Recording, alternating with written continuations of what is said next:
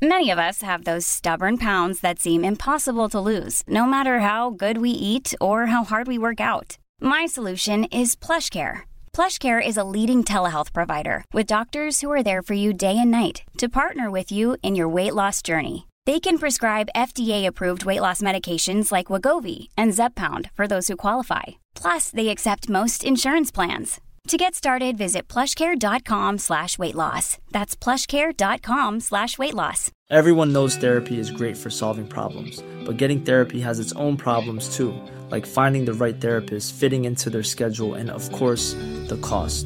Well, BetterHelp can solve those problems. It's totally online and built around your schedule. It's surprisingly affordable too. Connect with a credentialed therapist by phone, video, or online chat, all from the comfort of your home. Visit betterhelp.com to learn more and save 10% on your first month. That's BetterHelp, H E L P. Hiring for your small business? If you're not looking for professionals on LinkedIn, you're looking in the wrong place. That's like looking for your car keys in a fish tank. LinkedIn helps you hire professionals you can't find anywhere else, even those who aren't actively searching for a new job but might be open to the perfect role. In a given month, over 70% of LinkedIn users don't even visit other leading job sites. So start looking in the right place. With LinkedIn, you can hire professionals like a professional. Post your free job on linkedin.com slash people today.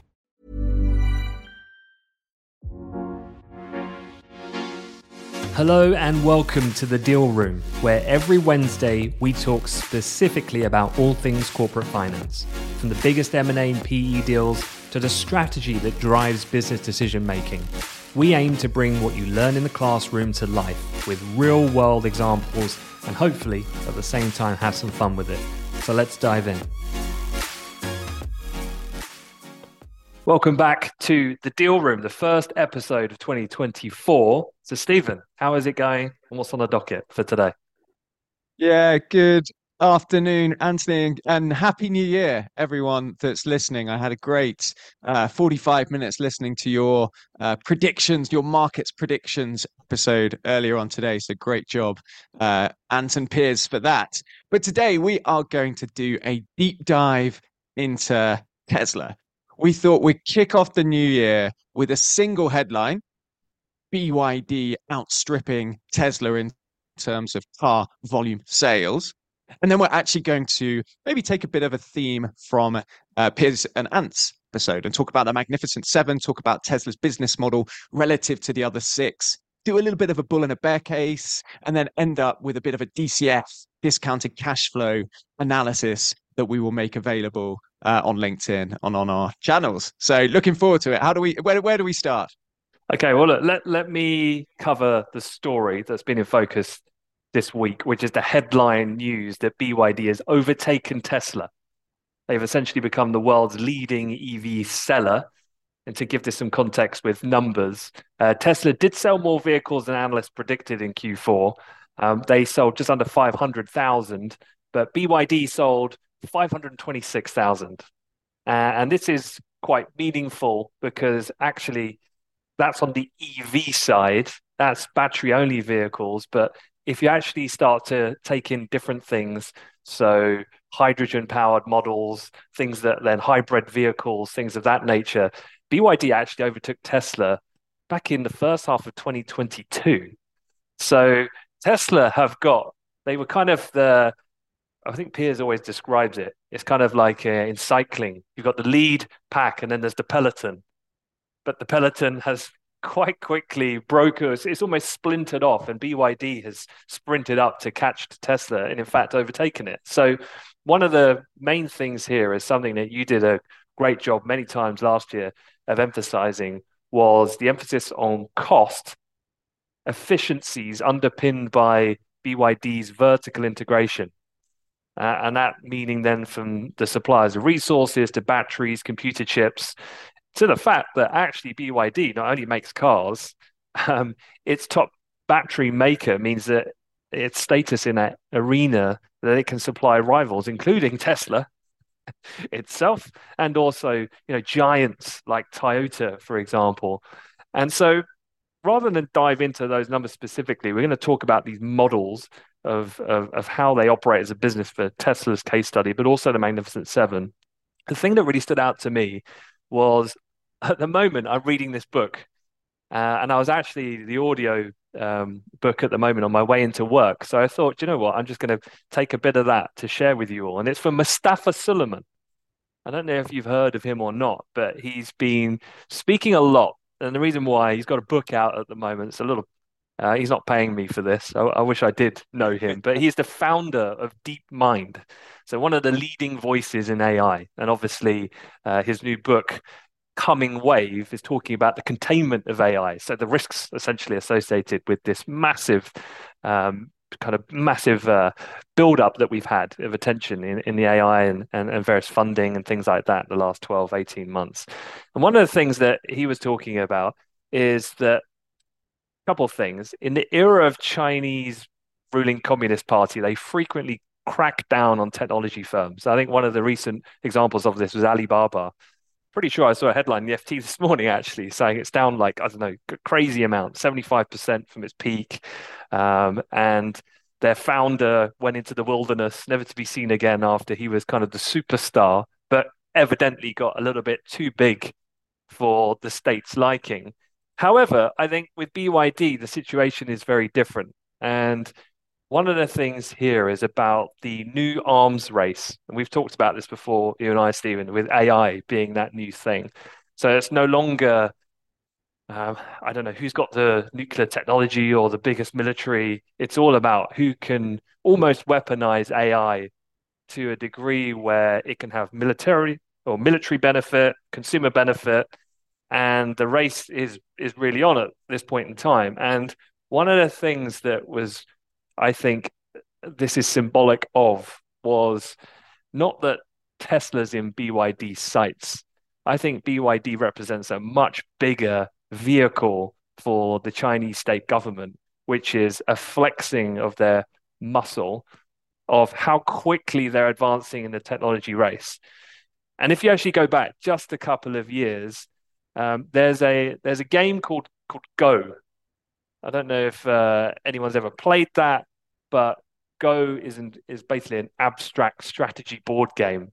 Uh, its aim basically is to surround more territory than your opponent. But one of the main things here with this game, and this is going to link to AI and, and this BYD story, is the game was invented in China more than two and a half thousand years ago. Uh, and in fact, it's believed to be one of the oldest board games continuously played to this, this present day. Now, Go is a complex board game. It requires intuition, creativity, and strategic thinking. So these are all very aligned with more human based kind of traits that are very or have been very hard to imitate from a technology point of view, all the way up until this guy who was the founder of DeepMind, who's been working on this stuff for over a decade.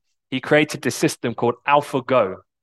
And AlphaGo at the time played this chap called Lee Sedol, who was um, basically the the champion at that moment in time, the number one ranked player in this particular game.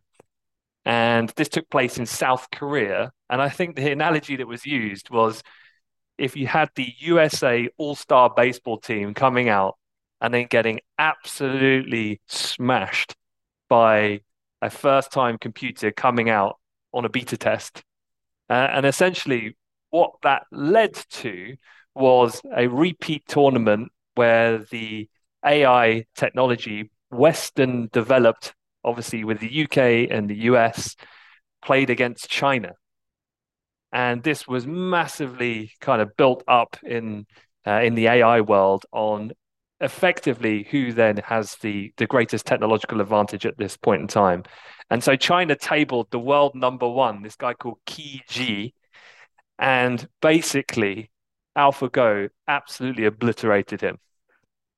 And two months after, this was in 2017, the Chinese government, two months after that defeat, came out with the next generation artificial intelligence development plan.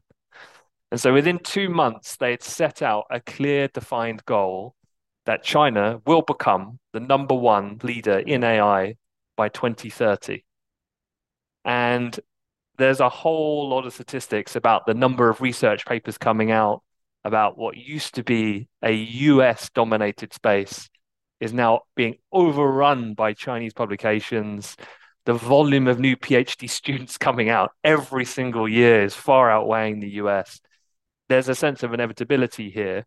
So, significant investments they've poured into AI research, government funding, venture capital investment, and this is fostering this massive boom in Chinese AI. And as likely to be the case, when it's got full state backing, I do think situations like BYD are very different to someone like Alibaba because now there's this AI element which is now seen as a a power play on the geopolitics underlying a lot of this story. So yeah, I thought um, one of the main things here is, I mean, look, you're, you're probably going to prove me wrong when you start talking about Tesla, but I think Tesla is a, I'm going to say it, Elon, Elon might be listening. I think it's a fabulous company for the other things beyond cars that it that it does. But I think that when you start to take into consideration the fact that with China and full state backing, I think BYD is gonna gonna go for really big things in the future. Yeah, so why is BYD, uh, so the market capitalization of BYD is $79 billion. The market capitalization of Tesla is $740 billion. You know, you've given a really, really good overview of BYD and why it's best place yeah. to take advantage of state backing plus technology. Why is it valued at kind of 11% of Tesla? Yeah, I, I mean, my only guess on that would be, without looking at, at real details, is the fact that the the ability to access BYD, perhaps the the foreign investment into a company like that comes with uh, certain issues. Um, that being that it is highly aligned, as these technology firms are in China, with the Chinese government. So I think that probably explains uh, a bit of it. Uh, I would imagine as well that the Chinese state don't want foreign investment into that company. They want to control it themselves. So yeah, I think that probably explains a large part of it. I think it's quite a nice representation of the the difference between a legacy command economy, aka China, where there's a great deal of centralization in terms of investment and direction from a strategic and technological perspective, and then a relatively open market economy that is based largely on the pools of capital that are spread across and directed towards the US. And that may mm. well explain quite a lot of A, BYD's advance, but still B, why it's only worth 11 or 12%. The pools of capital are just not as deep. Well, long long term, I wonder how those pools of capital will shift because now you have the BRICS expanding, taking in countries like Saudi Arabia, for example, and a further alignment with the world's most populous country like India, whose infrastructure, whose education affluence will continue to grow. Um, you know, there's the the foreign capital doesn't need to come from those traditional sources that we've been used to seeing, perhaps over the last few decades. Yeah, and and look, their their trailing price earnings ratio BYDs is still pretty punchy relative to the car industry, right? It's still at 20 times. Now, Tesla's is at 77 times trailing, 64 times forward looking. So that's that's kind of pretty bombastic. But a 20 times price earnings ratio for BYD, you know, compare that to VW, four times trailing price earnings, GM, five times, Ford, eight times. So it's still achieving a, it still uh, dislocated itself from a traditional car manufacturer's valuation. It just hasn't yet scaled the heights of Tesla. And quite interestingly, 31 out of 32 analysts have a buy rating on BYD. We'll talk a little bit more about Tesla in a bit. yeah. And, and, then the other one was, uh, well, I mean, we talk about foreign investment. Warren Buffett was hmm. actually mm. one of the initial investors. They've actually reduced their stake um, quite recently um, in BYD. And one of the things that they said was they don't want to bet against Elon Musk. Uh, and you know, they're you know Charlie Munger, may he rest in peace, and Warren Buffett.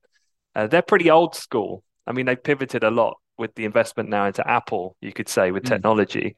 Um, however, it was very interesting to see their comments. They were basically like, don't quite agree with how some of the things that he might behave for Elon Musk. However, he has a solid uh, proven track record, and perhaps it takes an ego like his to push the boundaries to reach the heights that he has done with most of the things that he's partaken in. So yeah, but they've they've still got I think it's about a 2.3 billion holding in BYD as it stands to this day. So still got some some skin in the game.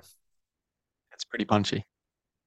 So yeah, let, let us talk a little bit then about about Tesla, uh, and yeah, I'm really interested. Whenever I think about Tesla, it's obvious. It's obviously from an optics point of view. If you're a retail consumer, you just think Tesla cars.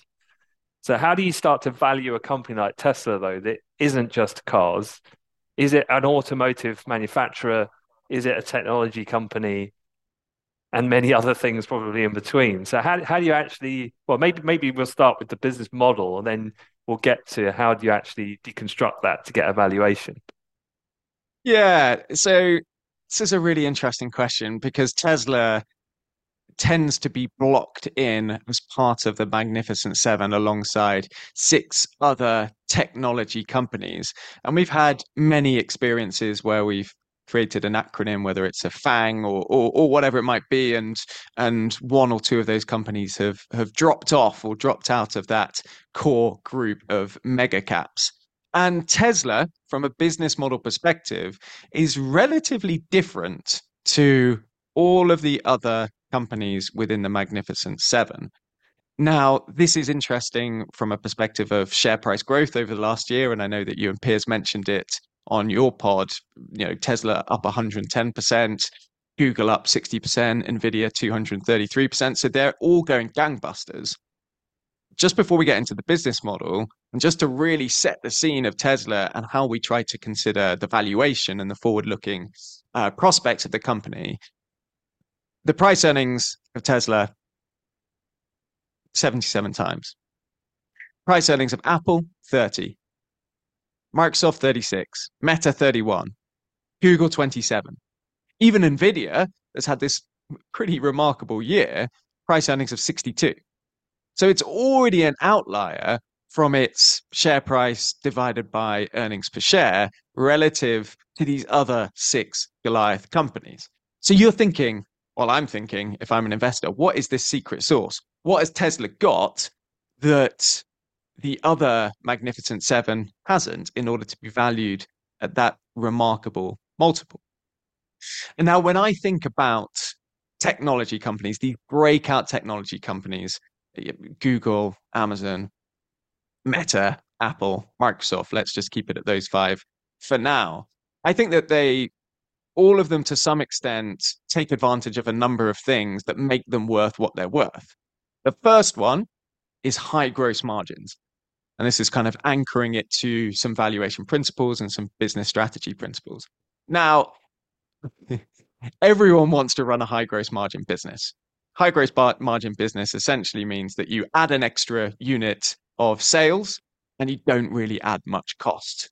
Your cost of goods sold are relatively low relative to your addition of one sales. And obviously, think about a software product, it doesn't cost a great deal more to add one node to that software uh, infrastructure. So the gross margins of Meta uh, over 80%. So for every dollar of revenue they generate, only 20 cents is direct costs. Uh, Nvidia 74%. Microsoft has increased significantly over the last few years as it's transitioned out of more kind of harder to build things into software and cloud computing and things like that its gross margin 71%. And this is what really attracts investors. You know, you turn on the marketing tap and hopefully the profit margins just boom, boom, boom. And you've seen this with the big companies. Now, Tesla's gross margin has been the, the subject of significant scrutiny, is hovering just under 20% because it manufactures cars. And 83% of its revenue in 2022 was automotive sales. So, yes, we can get quite excited about the technology. Yes, we can get quite excited about energy generation and storage. But actually, its gross margin is 20%. In fact, it's gone down from about 24% to just under 20% with the price cuts. So, if I'm looking at one of these Magnificent Seven businesses and I'm looking at high gross margin businesses, then Tesla, for me, seems to be a bit of an outlier. The only comparable, quote unquote comparable, is Apple, because Apple manufactures stuff, but its gross margin's 44%. And that's actually increasing as it transitions more away from the hardware and more towards services, which is growing at 15% year on year. So it's a really interesting one to think all right, why are we valuing Tesla at 77 times trailing price earnings when its gross margins are only 20%? That would be the first thing that I start thinking about when trying to value this company. So, so my first rebuttal, if I was the Tesla spokesman, would be um, talking about the data gathering and our advantage to fuel our AI data systems and our models, and I and that's why they never talk about the car. I mean, the car has a very slow to market new design. Uh, the Cybertruck, um, incredibly hard to manufacture. It's not going to scale up for ages. It's not going to be cash flow positive for a long time kind of beside the point. It's just that, that that's I think more marketing, and then it's about the. It's almost like whilst their cars aren't particularly high quality manufactured against their peers, you just draw emphasis on all of the more sexy of the moment areas of the business, even from so, the automotive section, without all the other things that they do as a company. Yeah, and this is super interesting. So I totally buy your point. I totally buy your point that Tesla could reasonably be valued dislocated from other car companies. But the fact that it's valued so much more than the extremely high gross margin tech companies leads me scratching my head. And yes, you're absolutely right. Artificial intelligence, I know that I was just looking at their earnings report, commission one of the largest supercomputers to accelerate the pace of AI development. This is all good stuff. But is it worth a 77 times trailing price earnings multiple? What what would be the similar for one of the traditional old school automotive manufacturers? So like a GM, for example, or a Ford. From a gross margin perspective, 15 to 20% is the kind of is the is the goal. BYD's gross margin is 19%. And then as I've said, the, the translation into price earnings is pretty pretty grotty. So it's just it's just really interesting. It's not what I would expect. Tesla is not what I would expect to see in a breakout trillion dollar market capitalization business if it weren't for Elon Musk and if it weren't for the for the legions of uh, retail investors that that love this stock. Let me go on. So the second thing that quite a lot of these big tech names have from a business model perspective is network effects. So what is the benefit of being a big tech company? Well, one of them is is this thing called network effect. And best described to network effects best described to me um, by using the analogy of a telephone you know telephone network which is a network. One adding one more telephone to the network makes the whole network more valuable and makes that particular telephone access a more valuable network. So if you were the only telephone operator in the world well there's no point in having a telephone. And so businesses like facebook Facebook is the ultimate network effects business where one additional user makes the whole network more valuable or makes the business intrinsically defensible. It's kind of secret source times X. And these are what, you know, this is again what tech businesses really aspire to be. Every time a new business is list, a business lists on Amazon, it makes it better for the whole community. Every time a new uh you know a new piece of SEO is optimized or a new thing is uploaded on YouTube it makes it better for the whole community. Tesla doesn't have that. Or it doesn't have it to the extent that I can envisage it at the moment. Maybe there'll be a future community of of Tesla users that contribute data and make the node and the network better. Maybe you could say that the art the data gathering from each node in the network improves the overall data set but it doesn't have as clear a network effects as some of the other businesses that we're looking at.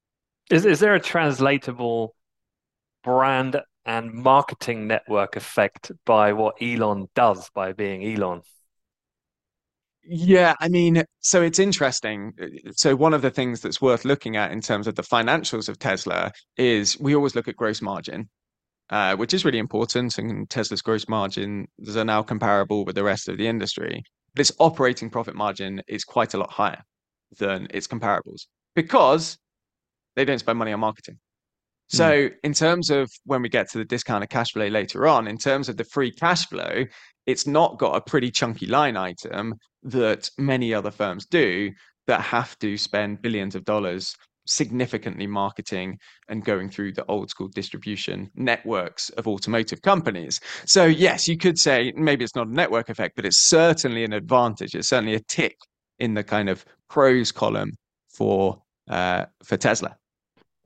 Okay, so perhaps you could tell me a little bit then about the technology, where we're at, where the advantages are with Tesla, and then in comparison then to the scale, where are Tesla in uh, in real terms, so like unit sales and things like that. Yeah, so proprietary technology, I would say this is probably a, a kind of a half tick in in the in the bucket for Tesla. But then again, other car companies, as we're discussing today, other car companies are catching up from a technology perspective. And you you mentioned the vertical integration of BYD. You know, Tesla doesn't manu- well, it's got manufacturing capability from a battery perspective, but it hasn't yet ramped it up. So it's still very reliant on third-party technology providers, namely Panasonic. So yes, from a kind of core automotive technology, they had a they had a moat or they had a gap. They were at the front of the peloton, but it's being closed. I think obviously the most interesting part is the artificial intelligence layer, the self driving capability. And I'm just going to kind of very, very quickly reference the Uber bull, Cathie Wood. Uh, you might have discussed this seven or eight months ago on the pod. I was just dredging up the uh, the two thousand five hundred dollar per share price target 10 times what it is today. And that was based on over 50% of their revenue coming from, actually, sorry, just under 50% of their revenue coming from robo taxis by 2027. Uh, which is which is certainly pie in the sky, but this is this is the kind of mythical, always around the corner breakthrough mega technology that Tesla is still probably best placed to take advantage of. It's just that it's always just around the corner, it's never quite there and we can never like, quite feel it. So when we do a DCF analysis, it's quite hard to to slap on a great deal of future free cash flow to that to that line item. So you know, Cathie Wood's like the supreme bull. I think she was hoovering up shares yesterday.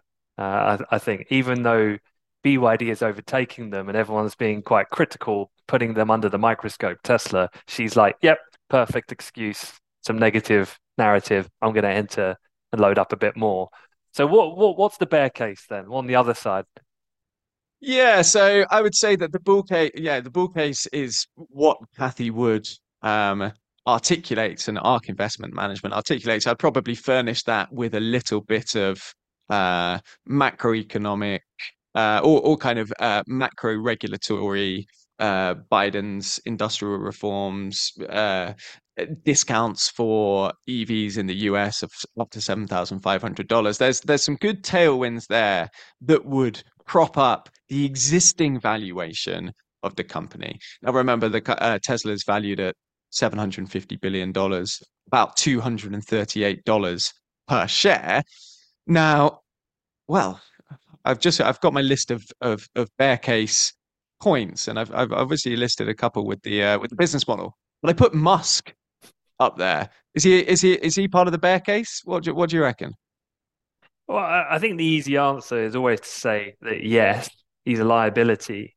However, I sometimes have to check myself, and you go through the catalogue of calamities that he's said or done or tweeted, and here he is. He remains in a position of power that he has. So, I think that's lessened, in fact, um, when I talk about it more from some sort of threat from the board or from regulation, I think he's pretty untouchable on that side. Um, I guess one of the things on him as a bear case is distraction. Does he have other things ongoing where he's a liability because he's not giving it due care and attention? Like what we saw with Twitter, I guess was the biggest example more recently, where what it got valued again most recently, and it's down a lot and so you could argue, but I guess no one on the board can because he's Elon Musk, of that thing's dead. I don't care what your 10 year X plan is. this company is thriving and we need we've got competition on our tails. So yeah, I'm a little bit on the fence. I used to be quite mm. yes, he's a big risk. He's a major bear consideration. I actually don't think he is so much because I think that we would have already have seen that if that were the case, would have already have negatively impacted the shares and it hasn't.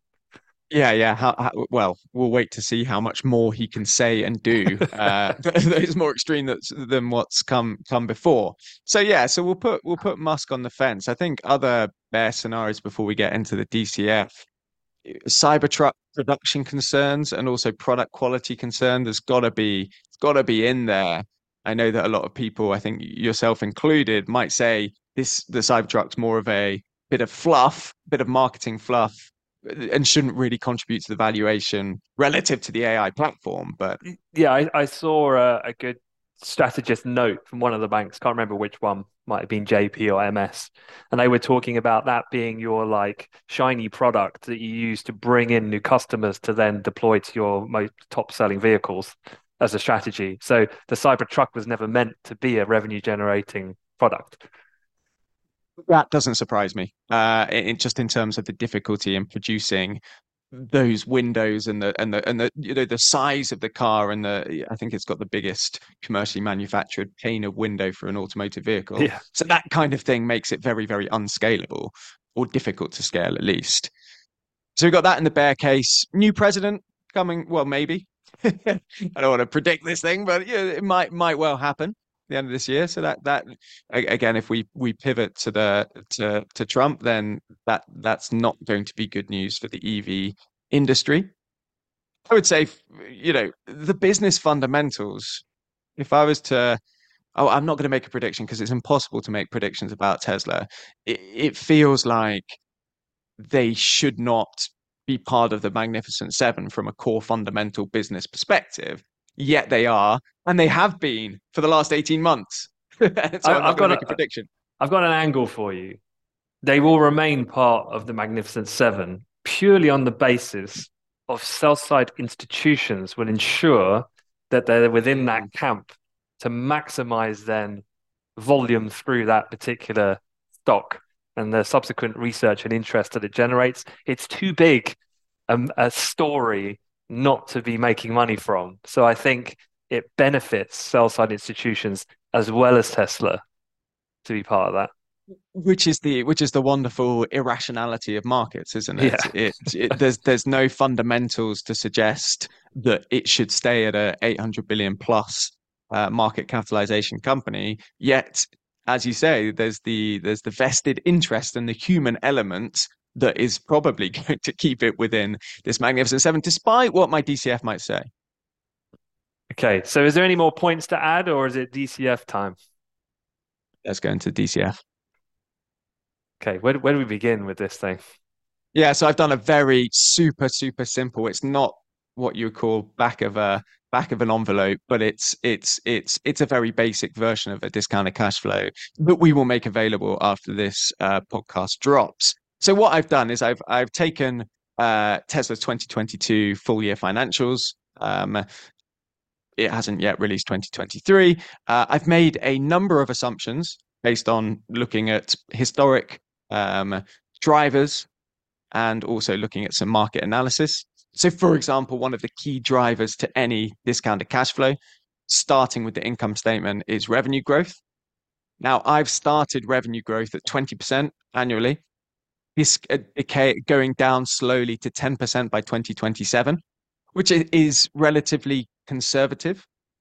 So 20% year on year growth in 2023, going down to 10% by 2027. I've slightly, I've, I've looked at slightly improved gross margins across the five years. So a company continuing to eke out economies of scale related productivity gains and margin gains.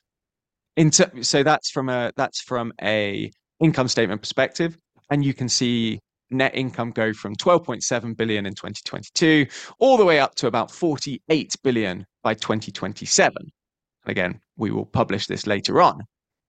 Most importantly, and, and DCFs are only as good as the inputs and the assumptions that you provide. So, most importantly, when looking at a discounted cash flow analysis, the key, the two key things that you really need to look at are your discount rate which is represented by your weighted average cost of capital, and also the terminal value perpetuity growth rate. How how quickly is this company going to grow? Assume that it continues forever after 2027. And just tweaking those two numbers is going to totally change the valuation, right? So I put a weighted average cost of capital for, for Tesla at 8.8%. That's calculated based on um, a capital asset pricing model, cost of equity. Company doesn't have any debt, makes it a little bit easier. Uh, bearing in mind the risk-free rate of 3.91%, etc. So 8.8%, which taking a look at some other DCFs is is about average. It's maybe slightly on the low end.